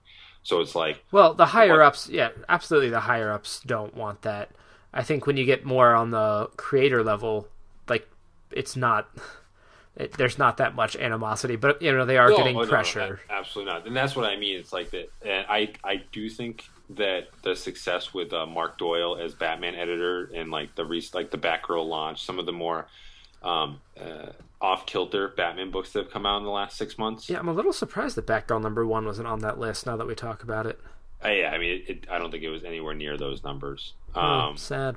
but but it's it, I think it still made a sizable impact that I at least and this is coming you know through Bleeding Cool, which you know is a rumor site, but that quote unquote inside sources are saying that that they're kind of learning from what's the success that the Bat books have been having, and saying we want that across the line. It's like they they've it finally dawned on them that you know it's okay to have diversity. We don't have need to have this weird Geoff Johnsian house style you know, mm-hmm. because Geoff Johns is a great writer, but he's the one that knows how to write like Geoff Johns. Right. So when you try to, you know, when you're trying to impose this this that style across the whole board, you know, either through the writing or the art, it just doesn't feel genuine. What Marvel has been succeeding at, even if not every single book succeeds, is that so many of their current output feels unique. Yeah. Whether it's a joke book like Squirrel Girl or the sort of painterly look of like Elektra or Black Widow with Phil Noto or All New Captain America or Iron Man or whatever, like you have some more straightforward books and you have some books that are really just there to almost be art books. Yeah. And I think DC is finally getting that that they, they can really expand their horizons here. And I think we're going to see, well, we'll still be existing in the new 52 uh, come June. I think DC is working behind the scenes now to create a, a good eclectic group of books. Yeah. Well, uh, interest of time, we're gonna keep we're gonna keep plugging on here. Arrow picked up for a season four. Flash picked up for a season two. These are these are things that we saw coming. But probably the coolest announcement that came out of their little press thing uh, was that we are adding another superhero to this universe, coming in the form of an animated series on CW's online platform, the CW Seed, which is whatever. Uh, and it will be about Vixen, a rather obscure character uh, in DC's catalog. But She hasn't It's- had much of a presence in the new 52, but she was on the Justice League, I think, she was on the Justice League at one from point. uh, Brad Meltzer's um, Justice League run. Apparently, she was maybe there for Justice League Detroit. Uh, I think the, the animated series actually takes place in Detroit. Yeah. But anyway, anyway, we have yeah, it's it's going to be set in that universe, and you're going to have both uh, the Flash and uh, the Arrow appear in it. In fact, they've you know they've said that it's it's a show that's going to have importance. Uh, like that's in that within that show is where um, I keep I just almost called him Stephen Amell, where Oliver is going to learn that uh, Felicity and Barry kissed, which like is a thing now that doesn't really have any importance, but it's kind of weird that it was never addressed. when did they kiss? They kissed in the episode of The Flash when Felicity was on there. Oh, yeah. I didn't think that would be a big deal. But it's I- the I thought they CW, would so think- they, they, I'm I not saying it wasn't a big deal, but I can see the CW kind of playing it up because they're kind of into that thing. I thought that it would have come up by now in some form. Yeah. I Eh, mean, they've been a little busy, like getting killed and stuff. Right. Uh, but it's wow, spoiler alert. But it's super cool that we have this character who you know is a black woman, and she's now getting she's she is the third superhero in this universe, and I'm hoping that it'll be popular enough that they get a live action actress to play her and have her pop up in both Arrow and Flash. I think that'd be pretty cool. It is, you know, Vixen definitely is one of those characters that you expected to be like, oh, when we expand this universe, like you're thinking, oh, they're introducing Firestorm here Right. and the Atom here, and you're like, oh, Vixen. But all right, this is just this, you know, this is out of left field enough It's like- that it shouldn't be out of left field. It's like but now I'm Vixen. Who's that? That's that was my old Pomeranian that I had. Right. Anyway, uh, yeah, because I thought you know if they were going to go black superhero, they would have gone cyborg or something like that. The cyborg would be really hard to do on TV. So this is a good way to go. Yeah, I think I actually I'm, I'm a big fan. I'm excited to see what's going to happen. Member of the Justice League. by 2019, we're going to have a cyborg film. Oh, uh, you know, also by 2019 we're going to have uh, issue six of Jupiter's Legacy. We we think Let's fingers crossed. We're not making promises here. we think. Um, yeah, it, it's interesting, especially with like I think the Flash show being as successful it is. It'll be interesting trying to reconcile it. Not, I don't feel, find it. It's not impossible for me to do, um, but the fact that there will be a film Flash as well. Um, Yeah, it'll be curious. Yeah. Maybe it won't be Barry Allen. maybe, maybe not. I mean, definitely, they're they're, they're totally taking place in separate universes. Mm-hmm. Uh, they could. I mean, they, they still have the potential to take place in the same universe. Uh, Yeah, no, they've they've but- been pretty but- clear. But I think they, they they've been clear, yeah, that it's, it's separate. Though they could, there's there's still the chance for crossover because they've not ruled out the idea that TV show could have weird universe stuff. be like the old old Justice League comics, where like the Justice League and the Justice Society would team up um, through like a, a, a crystal ball.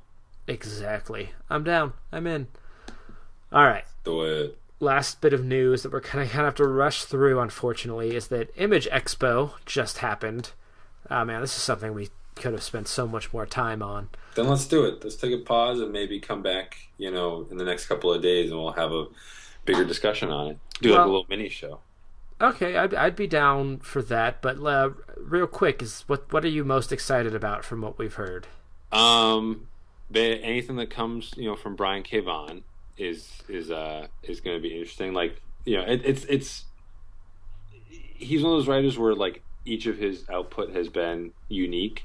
So it's like I never knew that I wanted to read about a series of of newspaper tossing, you know, twelve year old girls. But the fact that Brian uh, Vaughan is writing it, I'm like, all right, that that gets me interested. Um, it actually felt like a fairly uh, tame group of announcements, maybe just from my perspective. Uh, I know that Anna will be very excited for Monstress, which has two of her favorite creators. Who's on Uh, Monstress?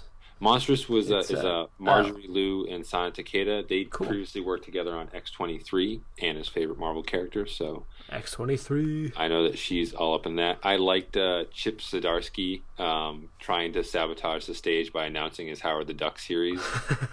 I missed that. That's awesome. Uh, yeah, so he like comes on stage and he changes the screen to Howard the Duck and is like, "Buy my Marvel book," and then and then he's like, and then he there's another cover of called Gary the Duck from for Image that like he's also doing, and they're like, "We're not doing that." Um, so then That's he, awesome. he announces a book called Kaptara, and it's a sci-fi comedy, and there's like seems like there's seemingly like no purpose to the book. It's just like Chip Zdarsky doing whatever Chip Zdarsky wants, and um, he says the series will include a gay male protagonist. I'm pitching it to everyone as Gay Saga, hoping that will help. Zdarsky said, "Check out Gay Saga." Uh, Darwyn Cooke has a new book coming out called Revengeance. I don't know a lot about it, um, right. but I do like Darwyn Cooke. All right, hey now we're, we're we're starting to cover the actual event. Oh, we are, we are. Um, So yeah. I'll just say real quick, my what are you excited for? after death, absolutely. Or not, it's not after Oh death. yeah, it's- yeah, After Death. yeah. What what about the We Stand on Guard? Did you hear about that one? Uh, no, what's that one? That's um, Brian K. Vaughan and Steve Skroce, who did the storyboards for the Matrix films. Okay. Um, uh, basically, it's about uh, Canada being invaded by robot wielding United States. Awesome, I'm in. Uh, we, so yeah, really excited for After Death, and also, real quick, the new Spawn writer is Paul Jenkins. Paul Jenkins. That's you know because we've been covering that. It's kind of a big thing. He wrote uh, Captain America: Theater of War. Uh, what else has he done? Paul Jenkins was big in like from like 2000 to like Wolverine: The End. maybe like 2008 or something like that. I, I'm kind of making up the timeline here. He did a lot of work for Marvel. He did. Uh, Um, he had some well-received Spider-Man comics. Um, he's one of those writers where, and this is absolutely nothing against Paul Jenkins. I've read some of his work. I find it, you know, completely like it's it's not bad. Um, he's not the kind of writer like, you know, he's not the kind of writer that I think sparks like intense fervor like some do. Like, so it's funny that like it would like, uh, um, what's his name? Todd McFarlane kind of came and be like, an Eisner-winning writer is you know you know coming onto the book, and I don't think anyone thought Paul Jenkins. yeah. Hey, again- he, he wrote again- about Stormwatch. You know, you love Stormwatch. yeah um but it, it's just it's just fine and, and that and you know what I, I i don't necessarily know if i'm gonna check out spawn now that brian wood isn't writing it um Oh, but I know if, me either. Let's be honest here. but but if if paul jenkins does a good job on it then like all the power to him i just thought it was kind of a funny like uh, oh eisner winning writer and it's like paul jenkins Yeah. yeah. but again you know what do a good job paul and i hope that that everyone responds well we hope it works out for you. I mean, we won't be there to support you, but we're really rooting for you over here, reading After Death. hmm All right. That is going to do it for us. Hopefully, we'll get the chance in the next couple days to put together a little more talky talk about the Image Expo.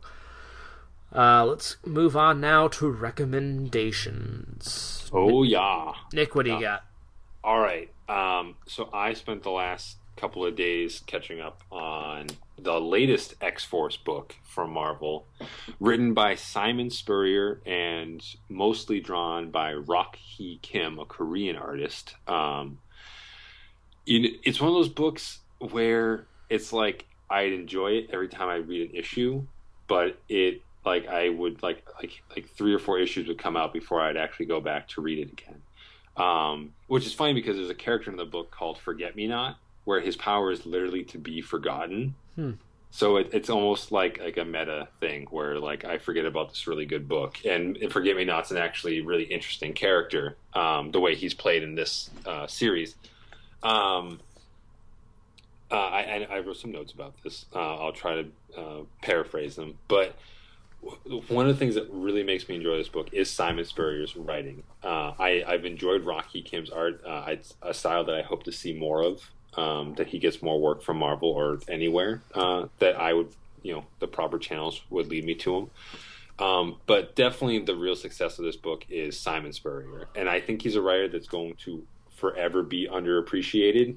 But like he is, he's he's freaking batshit crazy.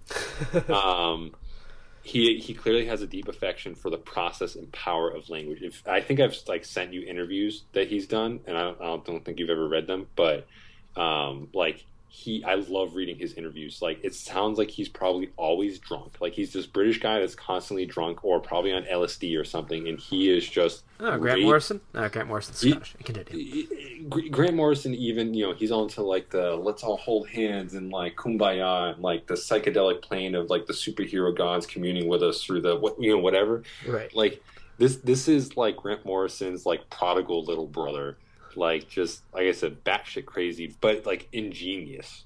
hmm Um, he's very, very good with words that you read them and you're like, I don't understand what I just read, but it was hilarious. um, his his like when he's doing interviews, his answers are long, they're thought out, and they're manic, and you think like he's just spewing nonsense on like an endless roller coaster ride to the peak of Crazy Town, but then he drops like some serious poignant perspective on your ass, and you feel like that you feel like you're the crazy one for not seeing it. Like I'm reading some of these issues, and there's certain characters that he gravitates to, like Doctor Nemesis, who's like this kind of constantly bewildered scientist type character where like he just has an, like a love for science and he just like everything he says is just like a, a smart ass response um and like he doesn't make sense half the time but then like like he'll like interject with just something where just like huh like that that's really interesting. Like I never thought of it that way. And X Force is really good at kind of like setting you up as almost like a straight, you know, despite some of Simon Spurrier's eccentricities, like it kind of feels like a more or less straightforward, like you know, proactive attack team book. Mm-hmm. Um, but as you get into the later issues, and it's going to be ending next month with issue number fifteen. Um, um, like all of a sudden you realize that all this these things that he's been setting up, like he's basically had this plan more or less from the get go so yeah, it's now in the last few issues that that I, I, started catching up on. Like he really turns things on its head and really makes you think about the characters that you've been reading about. You know, there's like, have you have you really been rooting for these people? Like, do you you know, kind of like reframes uh, actions they've taken throughout the book, and, and kind of makes you go like, whoa, like, like you know, like these are heroes like Cable or Psylocke, and you're like, like they've done some really bad stuff. Um, it's it's just a good book. Uh, there's been some other artists on it like Jorge Molina and uh, Tang, Tang oh crap, what's his name? Tang Yihuat, I think is his name. Um, Tan Eng Huat. Um, very uh, Jorge Molina was probably the more um, standard style, but but still really good. Um, I think Rocky Kim was definitely the one that sold me on the book artistic wise. Um, his I don't. I feel like when you type in like Korean artists on Google, like there's almost like a weird Korean house style. Like I, I there's two artists, Korean artists that work at Marvel, uh, Rocky Kim and um, oh, I'm blanking on the other name, but it's like the, the, their styles are distinct, but it's almost like oh yeah, I can totally pick the Korean artist out of the crowd. Okay. Um, but it's it's good. It looks like it came out of like a video game player's guide. Like this is some he actually does a lot of storyboard work for Korean films. Um, but it feels like something you would see out of like a Final Fantasy guide. You know, like he did like, like as if he did like the character work on them or something. Uh, it's very cinematic. Uh, the characters are, I would say, fairly expressive. Um, there's a scratchiness to it, but it, it works for a book that's about subterfuge, espionage, you know, wet works, you know, kill teams and, and all of that. It, the book really is at its core about soldiers and spies and the kind of murky gray quag, you know, moral quagmire that they live in and the kind of people that it takes to live in that, but then also questioning those people because at, at the end of the day, this is about protecting your, your nation, your tribe, you know, your, the, the, the them versus us, the, the end group and the out group and it's kind of about like the actions that one takes and the kind of personality it requires to go about that and then kind of being like is it all worth it? And you know i leave it up to the reader to decide um, with the last issue coming out next month. It's only 15 issues. It's well drawn. It's well written. Uh, i think it will grab you. If you're into that kind of stuff check out x-force. All right. The latest x-force. Right. Because there's been others. There's been like 13 yes all right, my recommendation for this week is actually going to be book one of Jupiter's Legacy. All right, calm down now.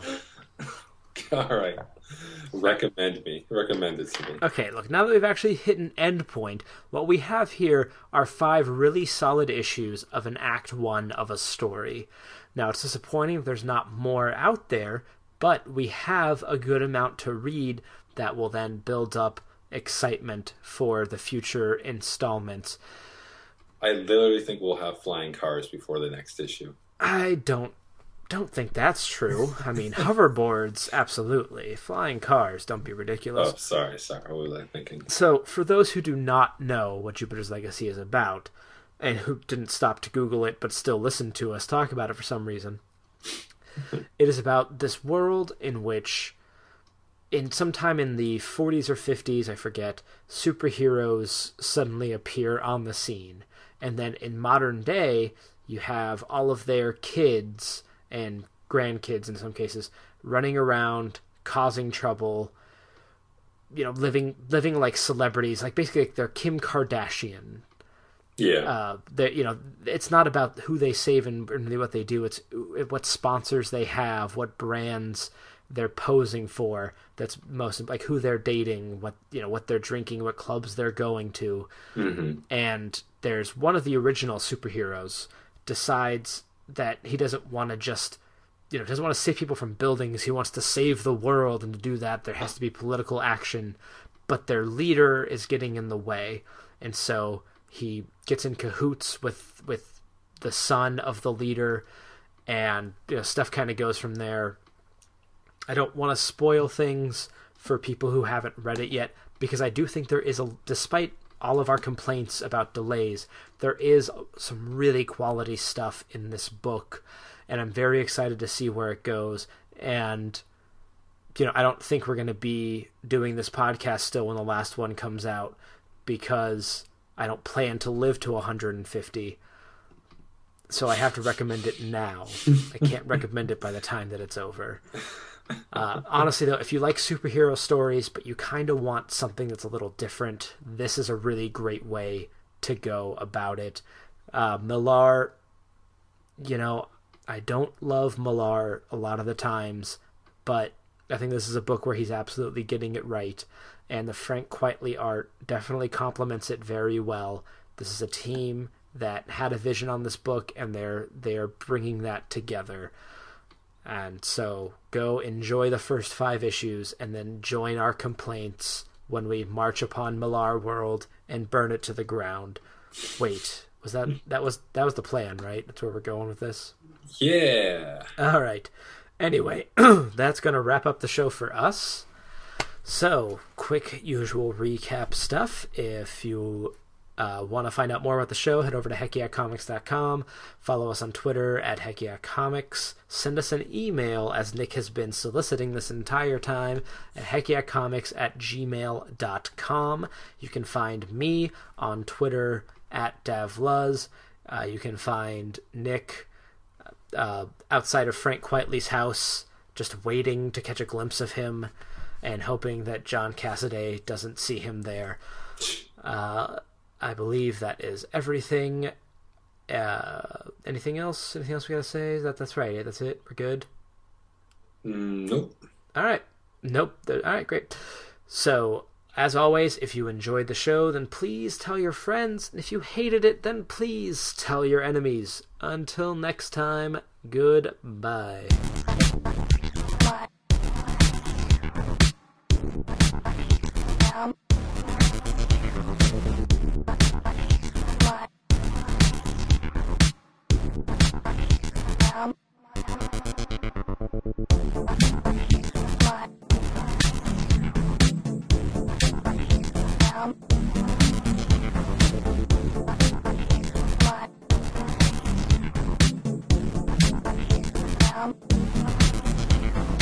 Worst episode ever.